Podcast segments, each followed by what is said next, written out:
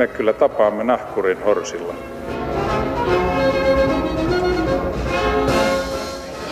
Mä sanoin, että minä juon nyt kahvia.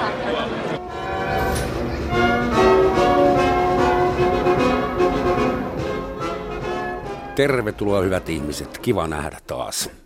Tänään täällä keskustellaan maailman henkisestä, fyysisestä ja muustakin tilasta. Ja studioon ovat saapuneet sitä kanssani tekemään ulkoasian valiokunnan varapuheenjohtaja Pertti Salolainen ja europarlamentaarikko Mia-Petra Kumpula-Natri. Tervetuloa. Ja meillä on netissä lähetysikkuna auki, sitä kautta voitte kommunikoida keskenänne tai meidän kanssa. Arvon vieraat, sehän on vanha juttu, että kulttuuripessimismi on ilmeisesti maailman vanhimpia harrastuksia. Että aina ihmiskunta on ollut sitä mieltä, että huonosti menee ja huonommin menee vielä huomenna. Se on hyvin yleinen ilmiö. Ja tällä hetkellä, kun katsoo mediaa, niin tuntuu taas siltä, että kello on viisi sekuntia vaille 12. Mikä on teidän henkilökohtainen ja ammattianalyysit? Ollaanko me nyt kaikki yberhuolestuneita alarmismin pauloissa vai onko tilanne oikeasti niin dramaattinen kuin miltä se näyttää? Mä pohdin asiaa niin, että varmasti paljon tapahtuu tällä hetkellä muutoksia, mutta jotenkin on kai fakta, että historia on aina loogisempaa kuin aikalaistarinat ja varsinkin tällä hetkellä, kun monella rintamalla tapahtuu monenlaista ja tiedon välitys, millä me saamme näistä tietoa, niin tapahtuu reaaliajassa eri lailla. Joten se, että pystyy seurata kuuden tunnin tapahtumat Turkissa Twitterillä tai vaikkapa YouTube-videopätkillä kadulta tai Nitsasta pakettiauton ajelusta jalkakäytävillä ja sitten tuleekin jo uusi viikko uusine tarinoineen, niin kyllä se jo muutama vuosikymmen ja sen jälkeen tämän analysointi, että mitä nyt tapahtui, niin se varmaan iso kuva on kuitenkin paremmin nähtävissä ja varmaan siinä tapahtuu tällaista ää, islamradikalismia. ISISillä on päämäärä ja se on hyvin epäsymmetristä ja yllättävää, mutta sitten on Euroopankin mantereella pitkä taloudellinen pohja tai taantuma ollut, joka vaikuttaa sitten monella lailla meidän mieliimme yhtenäisyydestä ja Euroopasta ja tavoitteista. Että jos ajattelee historiaa, kun piti lukea, niin aina siellä oli sellaisia tiukkoja vuosilukuja, että tästä lähti muutos ja tästä lähti muutos, niin kyllä nyt on eri tunnelmat kuin mitä oli ennen 2008 ja lamaa. Ja sitten tota, vaikeampi on etsiä vuosilukua sitten tämmöiselle ä, ISISin muutokselle, koska jotain on ä, kuitenkin niin tapahtunut ja mikä sen päivämäärä on, että lähteekö se jostain pommituksesta vai ideologismista ja mistä lähtee sitten näitä näkemään. Että sillä lailla aikalaistarinoista ihan vahvan tarinan kertominen on aika mahdotonta, että mikä on tämä hetken tilanne. Mutta sä kuitenkin olet optimismi siinä mielessä, että uskot, että jossain vaiheessa ymmärrämme tämän jälkiviisaudella ja se asettuu johonkin loogiseen paikkaan. Hmm ainakin se jälkeenpäin jonkinlaiseksi kirjoitetaan, että onko se sen kaltainen, kun me nyt mm. näemme sitä, että enemmän levottomuuksia tuntuu olevan kuin hetki sitten, mutta yhtenä ihan varmana selittäjänä siinä on keskinäisriippuvuus, että samaan aikaan vaikka haluaisi, että, tai osa haluaa tämmöistä kansallisromanttista, nationalististakin, jos positiivisesti katsoo, niin vaikka isänmaallisuutta ilman muiden sortamista – niin samaan aikaan kuitenkin olemme globaaliriippuvuudessa, niin turvallisuus, mutta myös ihan vapaan liikkuvuuden ja tarkoitan myös sillä lailla, että lentokoneliput ovat halpoja, että moni kuuntelija on käynyt Euroopassa enemmän kuin mitä olisi tilanne ollut sata vuotta sitten tai vaikka ennenpä seuramatkojen halventumista. Anteeksi, Euroopassa ei voi käydä, kun asuu niin, Suomessa. Niin, muualla sitten mantereella. Mantereellakin tai etelässä. Pertti, kuinka huolestunut sinä jaksat olla maailman tilanteesta? No tietysti aina pitää olla vähän huolissaan, mutta, mutta jos ajattelen nyt tätä muutosta, mikä on tapahtunut, niin sen jälkeen kun kommunismi, Neuvostoliitto romahti, niin oli jonkunlainen semmoinen optimismin kausi, että nyt ollaan siirtymässä hieman parempaan vaiheeseen maailmassa. Ja, ja siinähän tapahtui monia asioita Suomellekin. Tulimme Euroopan unionin jäseneksi ja, ja kaikkea tällaista. Tuli semmoista myönteisyyttä myönteisyyttä tuota, äh, äh, kuitenkin aika paljon. Totta kai silloinkin oli erilaisia ongelmia, mutta, mutta se kokonaiskehitys oli kuitenkin niin kuin optimismin sävyttämä. No sitten jos pitää ihan niin kuin isoja kuvioita tässä, tässä niin kuin hahmottaa, niin sanoisin, että tämä huono vaihe alkoi siitä, kun Yhdysvallat ja Britannia ja eräät muut hyökkäsivät Irakiin ja pommittivat sen osittain kivikauteen.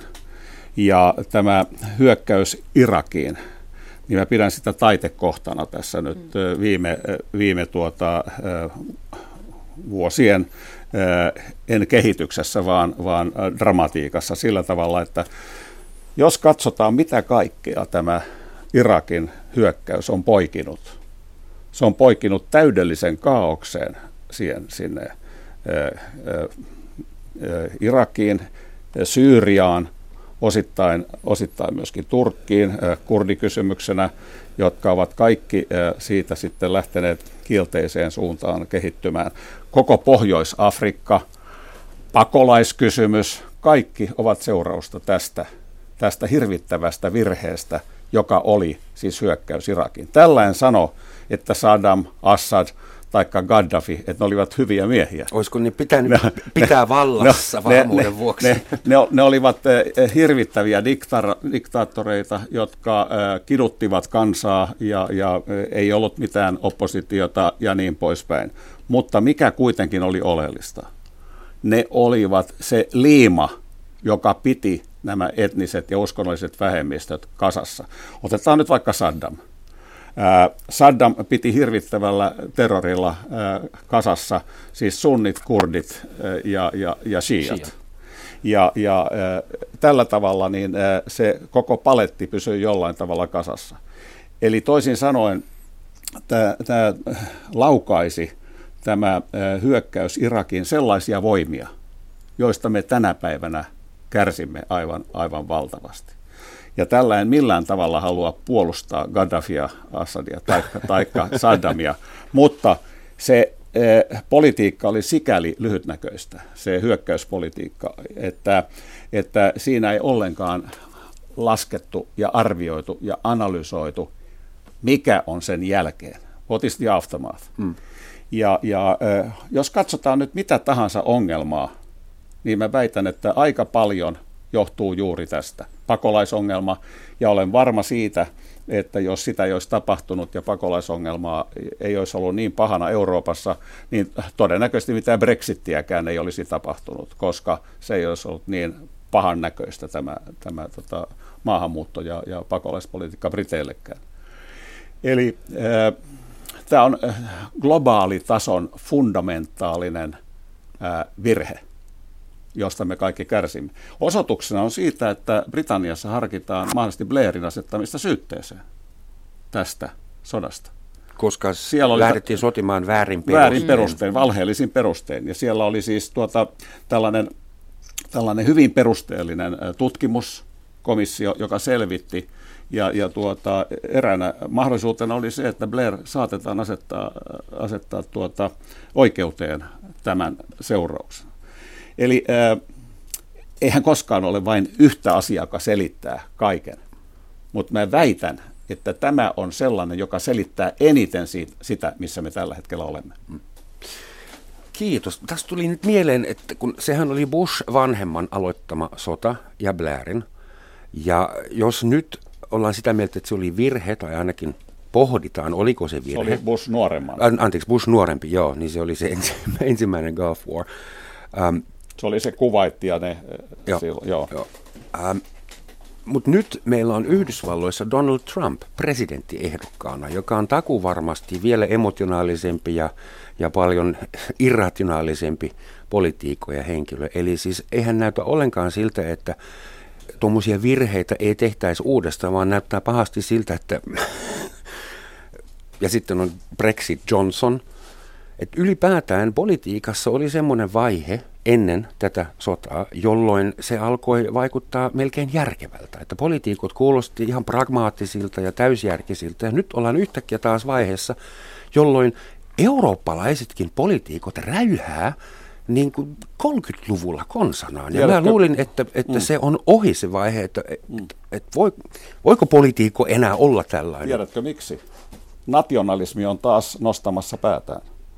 Tässä Britti, Brexitissä hän on kysymys brittiläisestä nationalismista, siis kansallistunnesta, tunteesta. Ja ö, osittain varmaan myönteisessä mielessä, mutta osittain myöskin kielteisessä mielessä. Liiallinen kansalli itsekorostus sellaisessa vaiheessa, jossa pitäisi harjoittaa ö, laajaa yhteistyötä EUn puitteissa. No nyt, ö, kun olen ollut suurlähettiläänäkin Britanniassa, niin sanon seuraavasti. Britit ovat kahdessa maailmansodassa hakanneet itseään verille ja kärsineet hirvittävät tappiot ja, ja menettäneet valtavasti pa- miesten parhaimmistoa siellä. Ja on aika ihmeellistä, että kun tämä EU on kuitenkin tällainen, EUn on, se on rauhanprojekti. EU on rauhanprojekti. Se perustettiin aikanaan sen vuoksi, että Saksa ja Ranska eivät, eivät enää, sotisi. enää sotisi. Ja, ja, ja se on varmin tae kuitenkin tänäkin päivänä sille, että Euroopassa tällainen yltiöpäinen nationalismi ei nostaisi päätään, vaan että olisi yhteistyön, yhteistyön Eurooppa.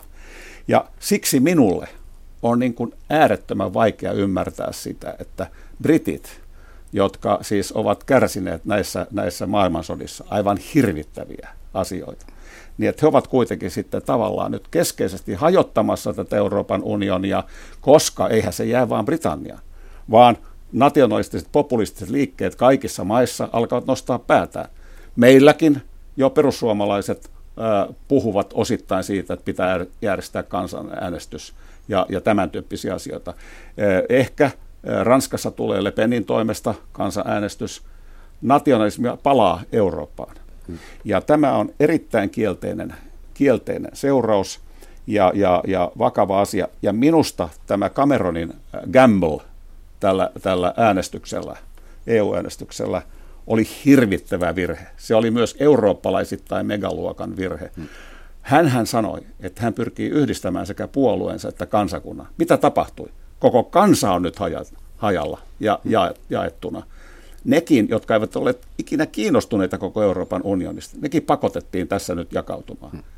Puolue on hajalla, Britannia on hajalla, ehkä Skotlanti jopa lähtee koko, koko yhdistyneistä kuningaskunnista. Kukaan ei olisi ikinä uskonut 25 vuotta sitten, että tällaista voi ylipäätään tapahtua. Tämä on aivan, aivan siis järkyttävää kielteistä kehitystä ja meidän täytyy olla hyvin suorasanaisia tänä päivänä. Ei mitään kaunokieliä enää. Täytyy puhua ihan suorasanaisesti näistä asioista ja näistä vaaroista. Yritetään ainakin.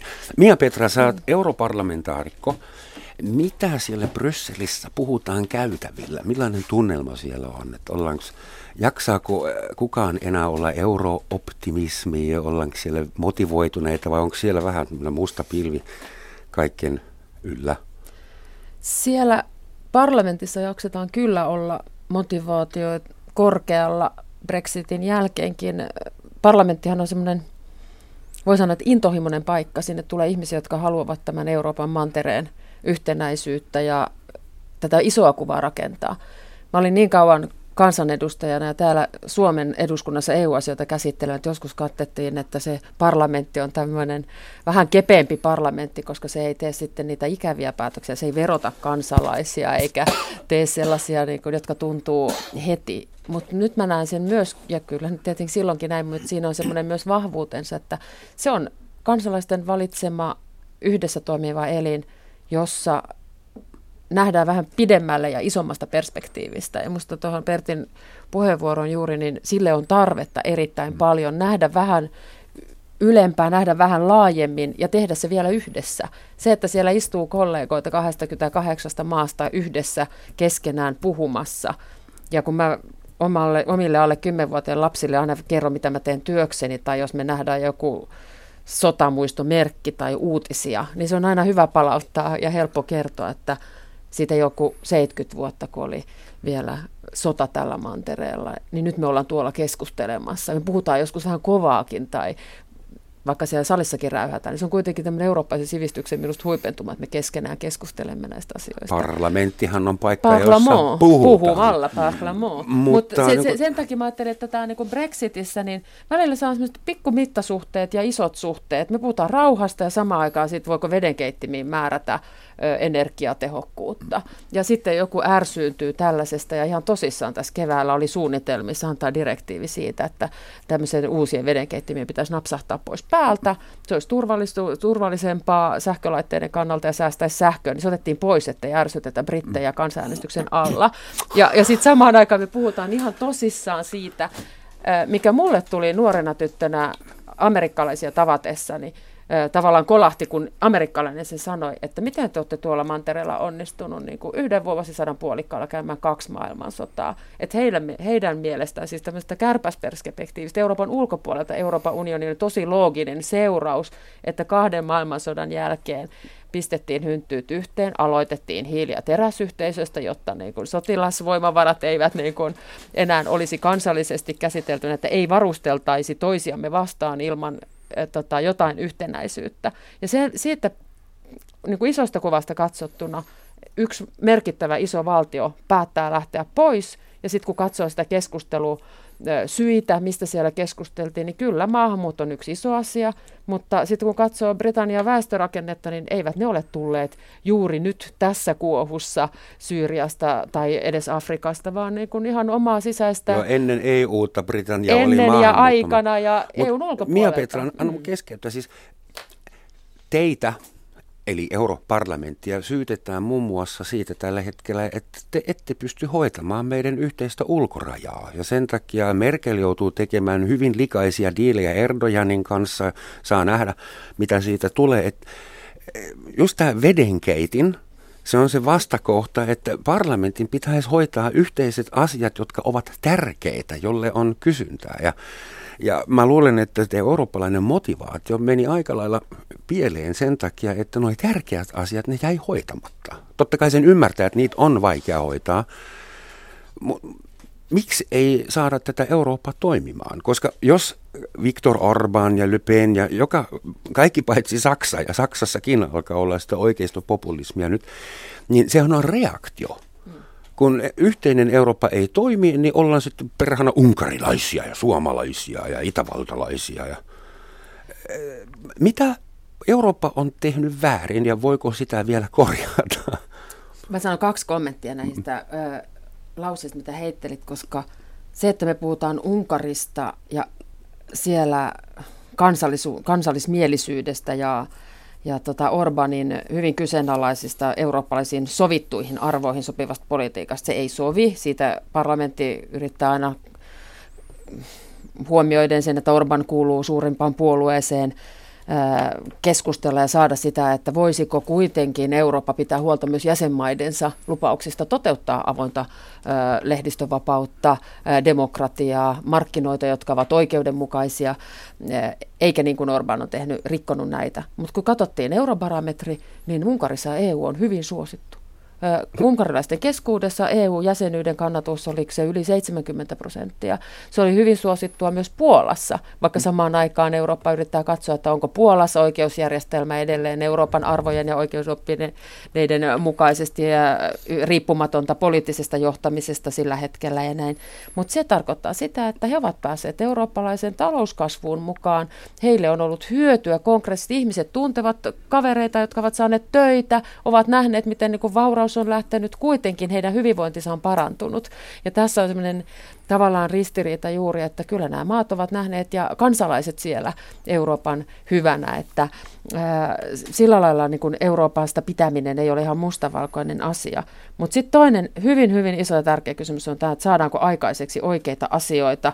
Mä olen sitä mieltä, että ilmastonmuutoksen torjuminen on oikea asia ja iso asia, sitä tehdään pienillä askeleilla ja, ja vedenkeittimilläkin joskus, että tuskin kukaan enää kaipaa kauheasti freoni pakastimia ja jääkappeja, joka oli yhteen aikaan iso asia, mutta saatiin korjattua ja otsonikatoa vähennettyä ja tiettyjä kaasuja pois markkinoilta.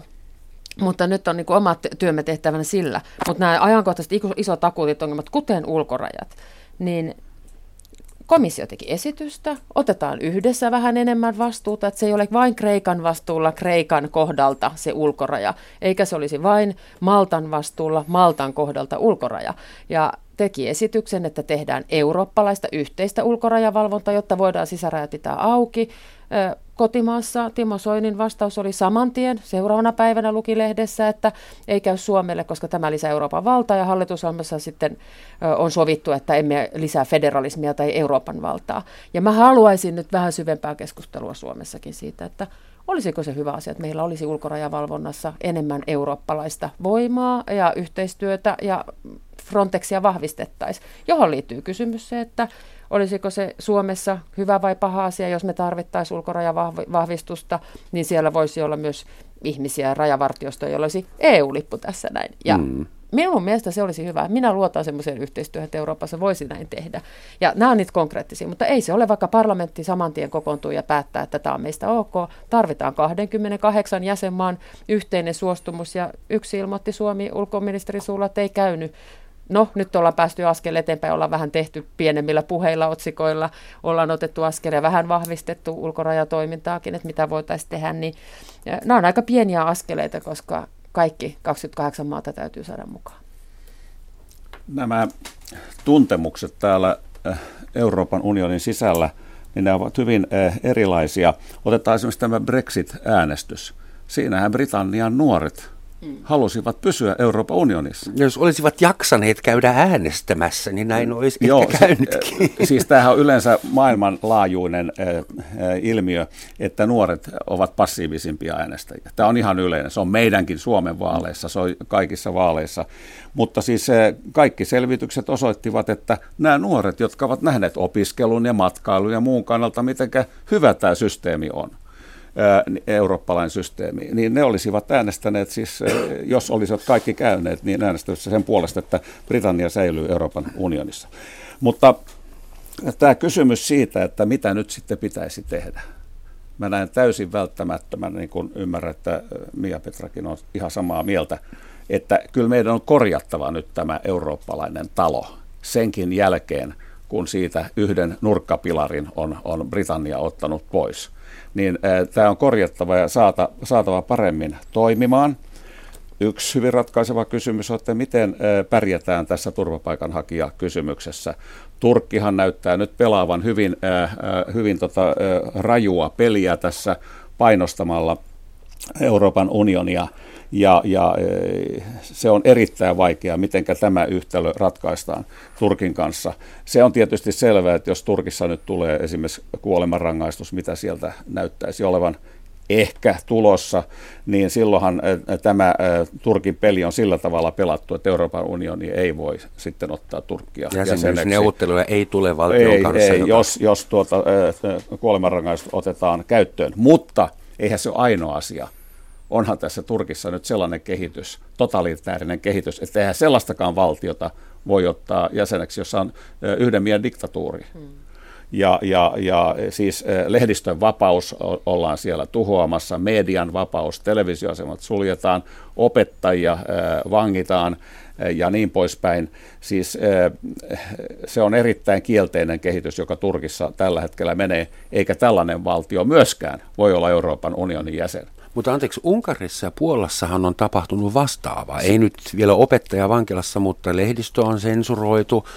Ja, ja ne on kumpikin EU-jäseniä. Ja mun mielestä se EUn perusvirhe on semmoinen, että meillä on säännöt, me tehdään päätöksiä ja sitten kukaan ei toteuta sitä. Joo. Että meille voi tulla jäseniksi noudattamatta pelisääntöjä. Sa- Tulee aina välillä vähän nuhtelua, mutta siihen Joo. se jää. Sä olet aivan oikeassa, että siis äh, Unkarin kehitys on ollut kielteistä, Puolan kehitys on kielteistä, ja Euroopan unioni on kyllä arvostellut sitä ihan julkisesti, tuominnut ne, ne lainsäädännöt ja muut, joita, joita siellä on ollut. Mutta se on kaikki äh, osoitus myöskin tästä hieman samanhenkisestä, mitä on Brexit Britanniassa, Le Pen tuota, Ranskassa. Ranskassa ja sitten Orban ja muut, nämä, nämä Puola ja Unkari. Eli siinä on tämmöistä vallan keskittämistä yhdelle puolueelle ja yhdelle ajattelutavalle ja lehdistön ää, tota, vapauksien rajoittamista. Se on erittäin kielteistä. Se on yhden sortin nationalismia ja suuntautumista epädemokraattiseen suuntaan, mitä Euroopassa on tapahtumassa, joka on erittäin vaarallista ja, ja se huolestuttaa minua kovasti. Mutta samalla vielä toistan sen, että, että kyllä tämä eurooppalainen talo täytyy saada kuitenkin nyt kuntoon senkin jälkeen tosiaan, kun britit ovat vieneet yhden nurkkajalan pois sieltä. Eli, eli ää, ää, siinä on kova työ nyt Euroopan parlamentilla ja eurooppalaisilla poliitikoilla yrittää katsoa, että millä tavalla millä tämä kuvio hallitaan? Näen samalla lailla ja aika paljon puhutaankin siitä, että nyt täytyy korjata Eurooppaa, mutta mä haluaisin nähdä vielä suomalaisena täällä Suomessakin myös sitä keskustelua, koska sekin on tunnettu asia, että ei voi tehdä sellaista, mitä kansalaiset eivät seuraa perässä ja en tavallaan halua heittää palloa pois itseltäni, vaan ottaa siihen mukaan myös kansallisesti vaikuttavat poliitikot Suomen eduskunnassa, Suomen hallituksen pitäisi olla käymässä jo määrätietoista EU-keskustelua, minkälaiseen Eurooppaan Suomi haluaa, mitä me teemme, koska vähintään yhtä kiinnostavaa kuin se, että minkälainen on EUn ja Britannian tuleva suhde, on se, että minkälainen EU muodostuu tämän jälkeen. Meillä on ö, voimia, jotka ajattelevat, että tämmöinen kuhan ollaan kauppaliitto, ja esimerkiksi mulle se ei käy. Mulle se olisi niin kuin, sitä, mitä minä en toivo. En minä toivo, että me olisimme vain vapaakauppa-alue, jossa unohdettaisiin työväenoikeudet. Siis tarkoitan ihan sitä, että työntekijöitä suojaisi sisämarkkinoilla samantapaiset minimivuosilomat tai äitiyslomat tai tällaisia, vaan että sit se olisi se, millä kilpaillaan ja poljetaan, että ei oikeastaan niin kuin kahta viikkoa enempää vuosilomaa tarvitsisi ollakaan, mutta myydään halvalla. Eli tota, en halua semmoiseen Eurooppaan. Sitä osaa haluan poliittista Eurooppaa. Ja mä luulen, että tämä aika vaatisi aika paljon myös turvallisuusintegraatiota, minkälaista se olisi ulkorajoja, tiedusteluvaihtoa, ehkä jopa niin kuin eurooppalaista puolustusturvallisuuspolitiikan United States of Europe. Ää, joissain asioissa me olemme hyvin paljon Yhdysvaltain jäljessä, se on tämä puolustusaspekti, mutta joissain asioissa olemme syvemmässä integraatiossa kuin Yhdysvallat ja, ja tota, niitä on vaikea verrata, me tarvitaan ihan omanlainen Eurooppa. Ja sitten tuleekin se kysymys, että tuleeko monen tahtista, onko Suomi sitten siellä niin kuin ulkolaidalla vai haluammeko olla niin kuin ytimessä, niin kuin olemme tähän asti halunneet olla ja ja mun mielestä tämmöistä keskustelua haluaisin Suomessa käydä sisällä, koska kyllä se EU johonkin muuttuu tästä taas ja mikä se tulevaisuus on.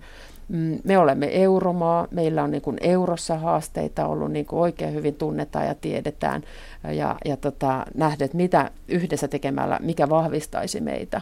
Ja minäkin ihan tosissaan sanoin viisi vuotta sitten joka puheessa, että en näe, että miten se Eurooppa olisi vahvempi sillä, että se revittäisi 28 osaan uudelleen. Mm. Ja sitten tämmöisiä niin kuin kansallisnationalismisia piirteitä niitä tulee. Että musta kollegani Jaakonsaari joskus twiittasi oikein hyvin, että on patriotismia rakastaa omaa maata, mutta nationalismissa tehdään muista syntipukkia. Mä ajattelen, että kyllä mä suomalaisena meppinä teen niin Suomen näkökulmasta näitä asioita ja halusin täältä suomalaista keskustelua enemmän, jotta olisi niin kuin evästystä siihen, että mitä, mitä meidän kanssa olisi valmis, mitä me suomalaisina halutaan niin kuin enemmän. Ja yksi on tietenkin tämän turvapaikkapolitiikan ratkaisu, koska me näemme, että ei nämä kriisit, konfliktit meidän lähialueellakaan tähän lopu.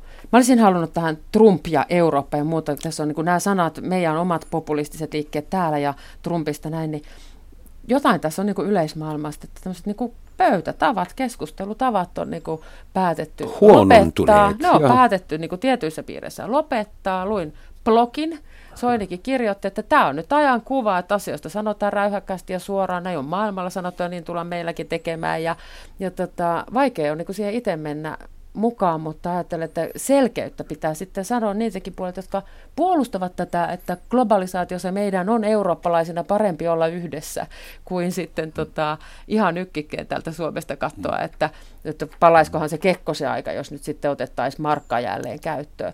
Ja en usko siihen ja sen jälkeen kysytään, että no pitäisikö olla niin tullimuuri ulkopuolella ja yrittää sitten käydä kauppaa ilman, että haetaan myyntilupaa vai pitäisikö Suomen Pankilta pyytää lupaa, että saanko viedä yli 50 markkaa mukanani tai saanko tilata aikakauslehden ö, ulkomailta.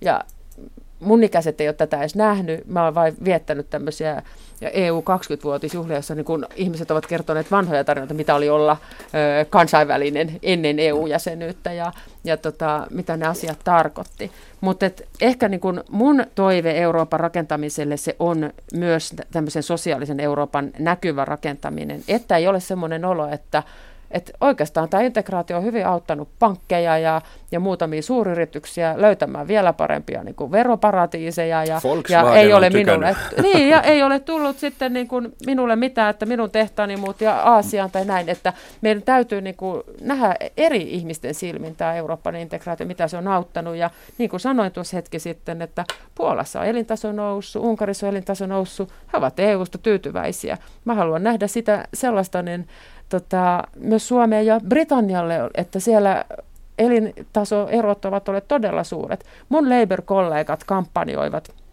Ää, ei vain siinä niin kuin isossa valtavirrassa. He puhuvat rauhasta, mutta he puhuvat paljon myös ympäristöstä ja ilmastonmuutoksista sekä työntekijöiden oikeuksista, koska niistä he tuntuvat, että, että heidän kannattajat ovat saaneet EU-jäsenyyden myötä. He ovat saaneet parempia työolosuhteita ja yksi kollega ui uimarantoja läpi, koska sen, silloin kun hän ä, tota, oli parikymppinen, niillä uimarannoilla ei voinut uida, ne olivat saastuneita, ja nyt hän sitten ui niitä läpi, koska oli tehty tämmöisiä direktiivejä, joilla sitten mittailtiin ja raportoitiin ja katsottiin, missä kunnossa uimavedet ovat. Mia Petra, annetaanko miehelle puheenvuoro? Mielellään, on fiksu mies seurana täällä. Tota, mä olisin palannut siihen, mistä aluksi puhuttiin, eli siitä, että tämä vapaakauppa – Siis brittien tavoitteenahan oikeastaan ollut koko ajan vain vapaa-kauppa-alue. Mehän muistetaan tämä historia sillä tavalla, että britithän halusivat tämmöisen EFTAn aikanaan ja olivat sen johtovaltio. Ja, ja, ja sen ajatuksena oli se, että Eurooppa olisi vain tällainen yhtenäinen vapaakauppa-alue, eikä olisi näitä muita alueita, jotka olisi, olisi tota yhdentymispolitiikan kohteena. Ja sitä he tänäkin päivänä haluavat. He haluavat neuvotella vain tämmöisiä vapaakauppasopimuksia. Tämä liittyy siihen isompaan kuvioon, että Euroopan unionin pitäisi nyt lähivuosina neuvotella Yhdysvaltojen kanssa tällainen TTIP-sopimus, joka on jättiläismäinen kaupan, kaupan sopimus.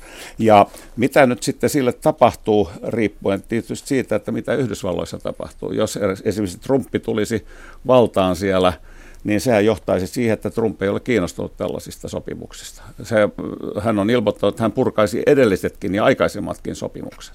No, eh, ainakin henkilökohtaisesti toivon, että tätä ei tapahdu. Että toivon tietenkin, vaikka en halua puuttua muun maan sisäisiin asioihin, mutta on aivan luontoista, luontavaa, että koska Yhdysvallat on niin suuri vaikuttaja, että pidän aivan välttämättömänä, että Clinton sen vaalin voittaa. Mutta mutta sitten tuota, tämä turvallisuuspolitiikka, siitäkin totean, että Trumpihan on ilmoittanut, että ei hän ole niin kiinnostunut siitä, Eurooppa että hoitako itse, hoitako itse asiansa, ja varsinkin ne, jotka eivät maksa 2 prosenttia bruttokansantuotteestaan, niin kuin osa esimerkiksi Baltian maista. Viro tosin maksaa 2 prosenttia, mutta, mutta monet muut maat eivät, eivät maksa sitä 2 prosenttia bruttokansantuotteesta. No nyt me tullaan hieman laajempaan kysymykseen. Tämä Euroopan hajannus, niin tämähän on, on, on ja Euroopan unionin vaikeudet, nehän on taivaan lahja Venäjälle ja Putinin, Putinin strategialle. Kenties jopa osittain Venäjän aiheuttaa. No kyllähän sitä, siitä paljon puhutaan, että, että, että Venäjä on rahoittanut eräitä, eräitä tällaisia hajottamisliikkeitä ja jopa, jopa väitetään, että Le Penin puoluetta olisi, olisi rahoitettu siellä. En, en lähde tästä takuuseen, koska tämä on vain väite, joka on näkynyt tuolla tiedotusvälineissä. Mutta joka tapauksessa tämä EUn hajanaisuus ja ongelmat pelaavat suoraan Putinin pussiin. Ja e, sen vuoksi niin olisi erittäin välttämätöntä, että, että varsinkin tämä EUn yhteinen e, ulko- ja turvallisuuspolitiikka, solidaarisuus, yhteisvastuulauseke ja kaikki nämä että ne eivät missään tapauksessa tässä heikkene ja että voidaan vahvistaa Euroopan unionin ulkotuspolitiikkaa ja jopa puolustuspolitiikkaa, joskin pidetään mielessä Euroopan unionilla sinänsä ei ole yhtään sotilasta, mutta sen jäsenvaltioilla on. Ja, ja nyt kun Britannia on ollut Euroopan unionin vahvin sotilasmahti, ja se lähtee pois. Ja Britannia on toisaalta sitten jarruttanut kaikkea kehitystä täällä, koska se haluaa, että ainoastaan NATO eikä mitään eurooppalaisia puolustusjärjestelyjä. Niin nyt tietysti olisi mahdollisuus meillä muilla tehostaa ulko-, turvallisuus- ja puolustuspolitiikkaa Euroopan unionissa. Ja varsinkin tässä tilanteessa, jossa me olemme haasteellisessa tilanteessa Venäjän suuntaan. Ja e, me tiedämme hyvin, että Venäjän politiikkana on ollut divide impera, hajota ja hallitse Euroopan unionin suuntaan. Ja tämä on syytä pitää kirkkaana mielessä. Nyt puhutaan, ja tämäkin on varmaan ihan oire, puhutaan koko ajan Euroopan unionista. Ja vaikka teeman piti olla maailman hirvittävän dramaattinen tilanne ja esimerkiksi terrorismi, joka nyt ei suoranaisesti liity Euroopan unioniin, mutta ei ainoastaan mulla, vaan aika monellakin kollegoilla on viime aikoina tullut sellainen olo, että terrorismi on onnistunut. Koska terrorismin ö, tarkoitus on pelottaa ihmisiä, saada ihmiset epävarmoiksi ja pelokkaiksi, ja sehän on onnistunut hyvin. Mäkin katson nykyään lentoasemalla vähän eri silmin, jopa Helsingissä, jossa nyt ei ole vielä tapahtunut koskaan yhtään mitään, mutta se yleinen epävarmuus, joka ei ainoastaan Euroopassa, mutta eniten ehkä Euroopassa tällä hetkellä, vaan että se, että meillä on näitä uhkakuvia joka suunnasta. Hmm. Että kuinka kuinka me voidaan lievittää tätä pelkoa? Ja sitten seuraava kysymys on se, että tässäkin studiossa on sanottu kymmeniä kertoja, no se on kaikki aina vaan median syytä. Media on syypää ihan kaikkeen. Et jos ette kirjoittaisi näistä terroristeista, niin kukaan ei matkisi niitä. Ja...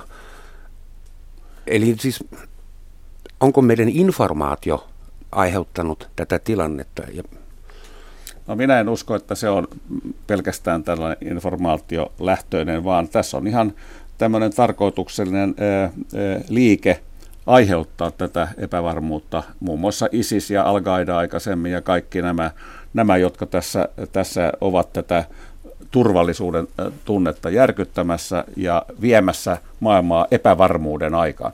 Olet aivan oikeassa siinä, että ihmiset jo pälyilevät lentoasemilla toisiaan junissa Euroopassa varsinkin. Ja, ja kun ei koskaan tiedä, missä voi, voi, voi pamahtaa. Voi tapahtua jossain Nitsassa, voi tapahtua missä tahansa junassa, lentokoneessa.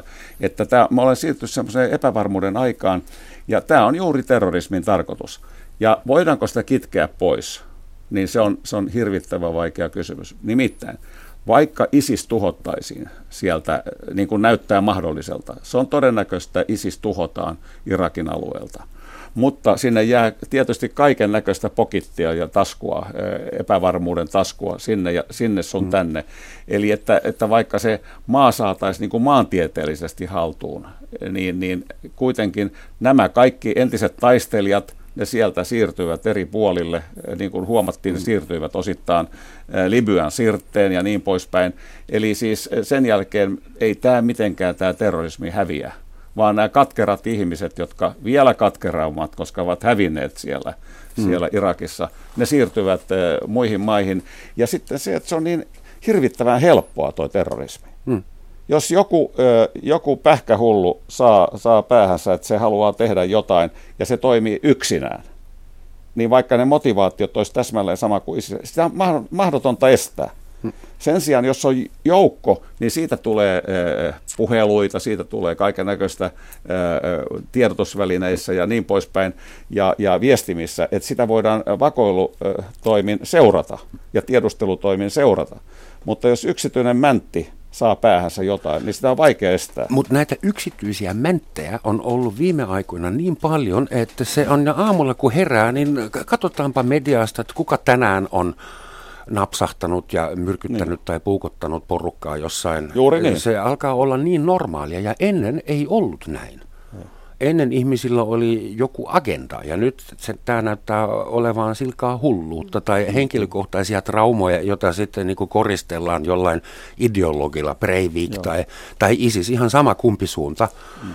Oma sankaritarina. Että kuinka me saataisiin saataisi ihmiset niin kuin rauhoittumaan?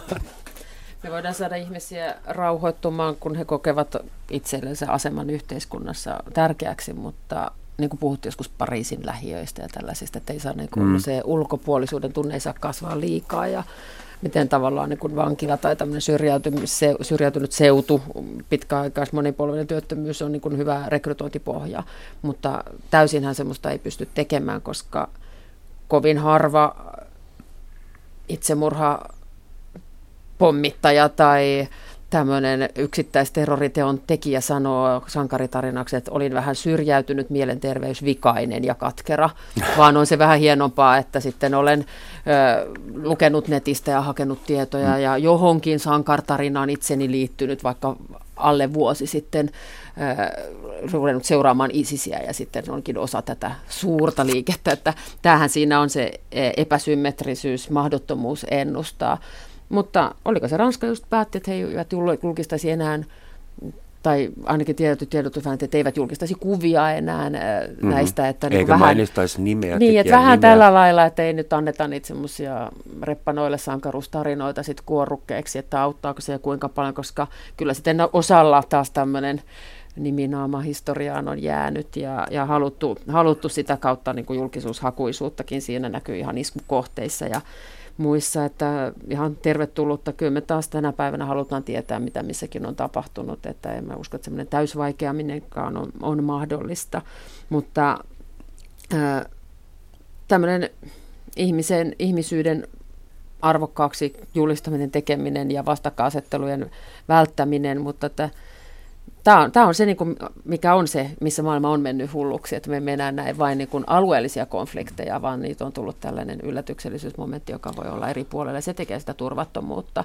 Mutta kyllä mä ainakin arvostan sitä Belgiassa talvet asuvana ja käyn siis sieltä, lapset ovat siellä mukana, joten käyn sieltä Suomessa joka viikko ja, ja näin päin matkustan sitä samaa Helsinki-Bryssel tai Suomi-Belgia väliä, niin kyllä siellä niin kuin aika vahva ihmisillä on se eurooppalaisen elämäntavan arvostus ja myös päätös, että vähän pälyillään, mutta emme pelkää.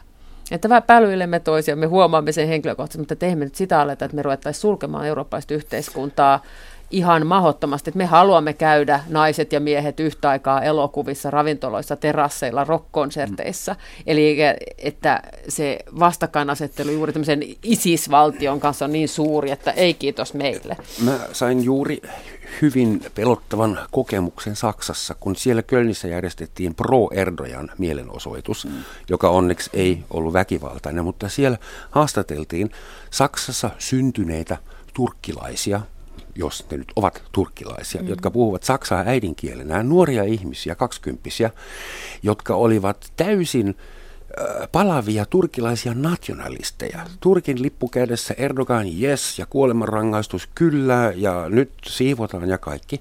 Ja he olivat eläneet koko elämässä Saksassa, puhuivat saksaa äidinkielenä. Mm. Ja mä mietin, että jos, jos näin on, niin se integraatio, jossa, josta me välillä puhumme, se on illuusio. Me ollaan ihan täysin naivia. Et mm. Vaikka sä oot kolmannen sukupolven maahanmuuttaja, niin et sä välttämättä ole integroitunut yhtään. Vaikka et puhu edes omaa, tai siis isoäitisi kieltä enää. Että et ollaanko me vähän tyhmiä täällä Euroopassa siinä mielessä? No en mä tiedä, ollaanko me tyhmiä. Kyllähän meillä on aika tehokkaat kuitenkin nämä tiedusteluorganisaatiot ja muut, jotka pyrkii tätä, tätä selvittämään, mutta, mutta sitten täytyy huomata eräs asia myöskin, että nykyyhteiskunta on niin teknistynyt ja teknoyhteiskunta, että yksikin ihminen voi tehdä ihan hirvittävän tuhon, jos se on, miten mä sanoisin, riittävän fiksu jos se tajuaa, miten voisi hirvittävän tuhon aikaan saada. No onneksi nämä kaikki eivät ole olleet riittävän fiksuja, hmm. että ne ovat heiluneet vaan puukolla siellä, siellä täällä, joka ei osoita kovin suurta fiksuutta, mutta kun vaan mietin, mitä voisi tehdä yksittäinen ihminen, joka haluaisi terrorisoida ja aiheuttaa maksimaalista tuhoa, niin tiedän monta keinoa, mutta en sano. Joo, älä sano, please. Älä tässä ohjelmassa ainakaan. Jos tätä ilmiörintamaa, terrorismi, pakolaiskriisi, oikeistopopulismi, nationalismi, YMS, jos sitä katsotaan niin kuin oireyhtymänä, mistä se sitten, mikä on se tauti, joka sen aiheuttaa? Onko, onko meillä menossa ekonominen kriisi, hengellinen arvokriisi, tarvitaanko Jumalaa? niin mistä tämä kaikki, mistä nämä mätäpaiseet tulee? Siinä on tätä, mitä Mia-Petra sanoo, tämmöistä syrjäytymistä, että koetaan, että on epäonnistunut elämässä ja, ja sitten halutaan löytää, löytää joku syy sille. Se on, tässä on monta syytä, mutta se on yksi syy, että on syrjäytynyt, syrjäytynyt yhteiskunnassa. Toinen on joku uskonnollinen tai muu fanatismi, joka on sitten eräs selitys. Ja sehän on hyvin vahva tuolla, niin kuin tiedetään ISISin piirissä ja niissä, niissä porukoissa ja al ja muissa näissä ollut tämä uskonnollinen fanatismi. Eli, eli ei mitään yhtä yksittäistä selitystä varmaan ole, mutta uskon, että nämä nimenomaan uskonnolliset tai aatteisiin liittyvät sen tyyppiset ovat eräs selitys. Ja sitten tämä yhteiskunnallinen syrjäytyminen. Eikö se ole niin, että ihmiset etsii identiteettiä? Sehän niissä on sama, että mm. syrjäytyneet tai uskovaiset, eri sortiset, ne on kaikki ihmiset, jotka hakee tarkoitusta elämäänsä. Se on varmaan ihmisen sisään rakennettu hengissä pysymisen, mutta myös identiteetin hakeminen. Ja, ja näitä muuttovirtoja tulee tästä hengissä pysymisestä ja niitä tulee varmaan jatkumaan, jos kaupungit raunioitetaan ja sieltä on aika inhimillistä lähteä hakemaan puhdasta vettä tai äh, rauhaa. Ja, ja sen takia keskinäisriippuvassa maailmassa, jos voimme toinen toisemme tukea siihen, että ei tulisi diktatuureja, jotka kilpisteisivät oman kansan tappamiseen tai terrorismipesäkkeet, jotka sitten tekevät inhimilliset olosuhteet mahdottomaksi, niin ihmisiä lähtee. Tässä vilahti myös se, että meillä on nyt Euroopassa näitä ehkä eniten, niin e, mä en ole siitä vieläkään kyllä tilastollisesti varma, että täällä on ollut rauhallista ja hyvinvointi korkealla. Se tuntuu täällä ja me seuraamme to, niin kuin omaa aluettamme ja tässä mä kokeen, koen, että Saksa ja Nitsa ja muut tulee lähemmäs meitä kuin sitten edes Krim tuli, vaikka se on lähellä, mutta sitten kyllä me ainakin osa meistä muistaa ja katselee, että Boko Haram on tappanut tuhansia ja, ja Al-Shabaab on mennyt yliopistoissa, se oli toista sataa ja, ja kyllä sitä terroria te, tapahtuu, ISIS-terroria tapahtuu huomattavasti enemmän siellä niiden omilla alueillaan, mutta siellä Rauniokaupungissa lisää Boxadus ei aina edes ylitä uudiskynnystä ja sitten he voivat siellä katsoa. Että ja siinä on, länsi, on länsimäinen tapahtunut. media, joka Pariisin iskusta tehdään Totta kai, ja musta se on ihan, ei, ei sitä tarvitse kritisoida. Totta kai meitä kiinnostaa se, mitä Euroopassa tapahtuu enemmän. Se on meidän kotikenttää, ja, ja, ja silloin se mieli, että jos näin tapahtuu tuolla, voiko tapahtua meillä, voiko jotain tapahtua Pohjoismaissa, missä täällä ja kuinka. Se on ilman muuta selvää, mutta että ymmärrys myös siitä, että puhuttiin, että voiko sitä isisiä saada haltuun, niin jos näillä saadaan, niin se vähän rauhoittaa muuallakin, vaikka yksittäisiä toimijoita ja tekijöitä tekisi. Sitten, mitä voitaisiin tehdä tai voiko jotain tehdä, niin Euroopassakin on nyt tämmöinen globalisaatiostrategia luonnos tehty, jota varmaan ulkoasianvaliokunnassa täällä eduskunnassa käsitellään ja parlamentissa käsitellään ja mitä siihen saatu evästystä ja etukäteen Suomi on evästänyt siihen arktista strategiaa, mutta, mutta my, myös, myös sekin tulee olemaan kiinnostava globalisaatiossa, mutta, mutta opitaanko me tai voidaanko me ennaltaehkäistä tehdä jotain ajoissa. Ja sen takia on kiinnostavaa katsoa ja nyt pitäisi olla hirveän hyvä sensitiivinen tunnelma, että voiko, missä tapahtuu seuraavaksi. Ja kyllä niitä viestejä nyt tulee, mutta osataanko me toimia. Jemenissä on kansa pantu polvilleen ja pommitetaan ja tehdään.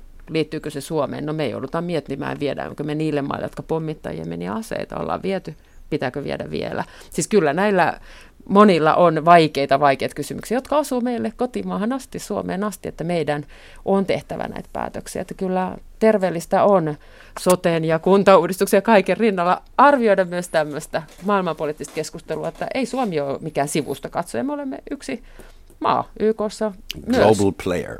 Me olemme globalisaatiossa mukana monella lailla ostamassa, myymässä, vierailemassa, ottamassa kantaa ja näyttämässä esimerkkiä. Että onneksi kuitenkin 99 prosenttisesti hyvää esimerkkiä tästä maasta on hyvä olla ylpeä.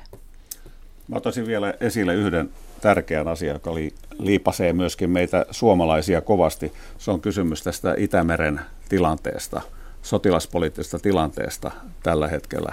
Sehän on ollut jännittynyt, valtavia sotaharjoituksia puolin ja toisin – ja, ja sijoitetaan uusia joukkoja ja, ja niin poispäin. Nyt on semmoinen mielenkiintoinen vaihe, jossa ää, ei ihan tarkkaan tiedetä, mihin Venäjä pyrkii. Eli Venäjähän on nyt kutsunut tota, tiettyjä maita, siis NATO-maita ja Suomen ja Ruotsin keskustelemaan tästä Itämeren tilanteesta, muun muassa näistä, näistä transpondereista ja niin poispäin. Mikä Venäjän, siis tämä, mikä Venäjän todellinen tila ja tarkoitus tällä hetkellä on? Se on erittäin, erittäin hyvä kysymys. Onko Venäjä pyrkimässä jonkunlaiseen miten mä sanoisin, sovinnon eleeseen ja, ja että lähdetään rauhoittamaan tätä tilannetta. Ja onko Venäjä pyrkimässä myöskin Ukrainassa jonkinlaiseen uuteen myönteiseen avaukseen?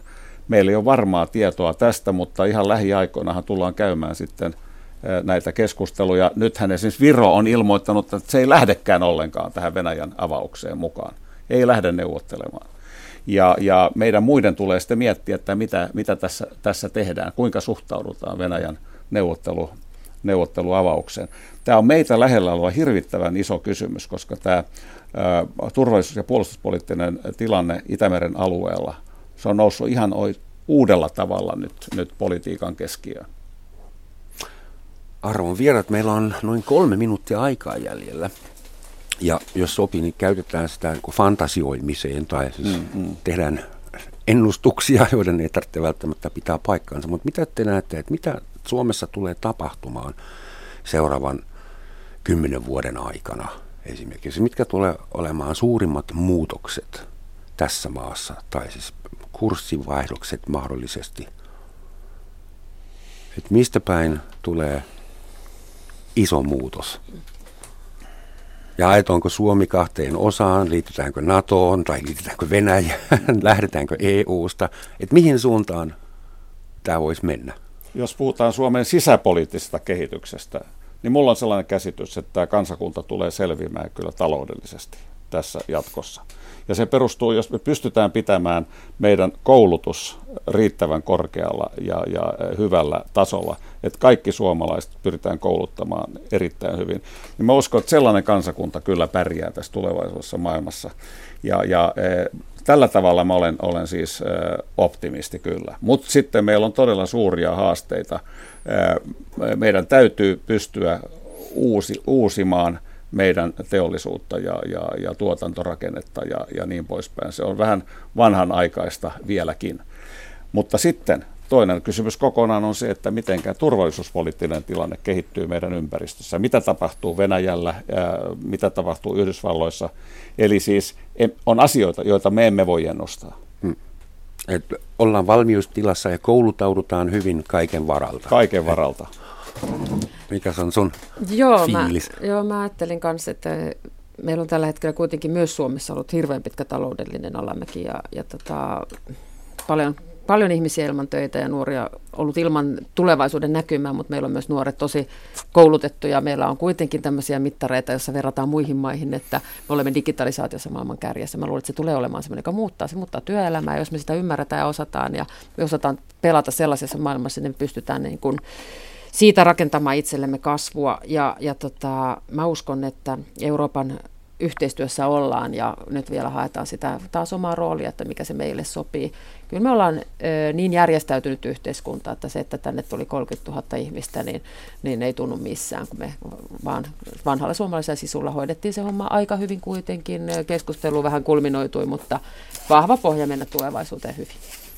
Eli hyvät kuulijat, tässä näette tai kuulette, että varovaisella optimismilla lähdetään tästä studiosta kohti tulevaisuutta. Varaudutaan pahimpaan ja toivotaan parasta. Kiitoksia Mia-Petra Kumpula-Natri ja Pertti Salolainen. Kiitoksia.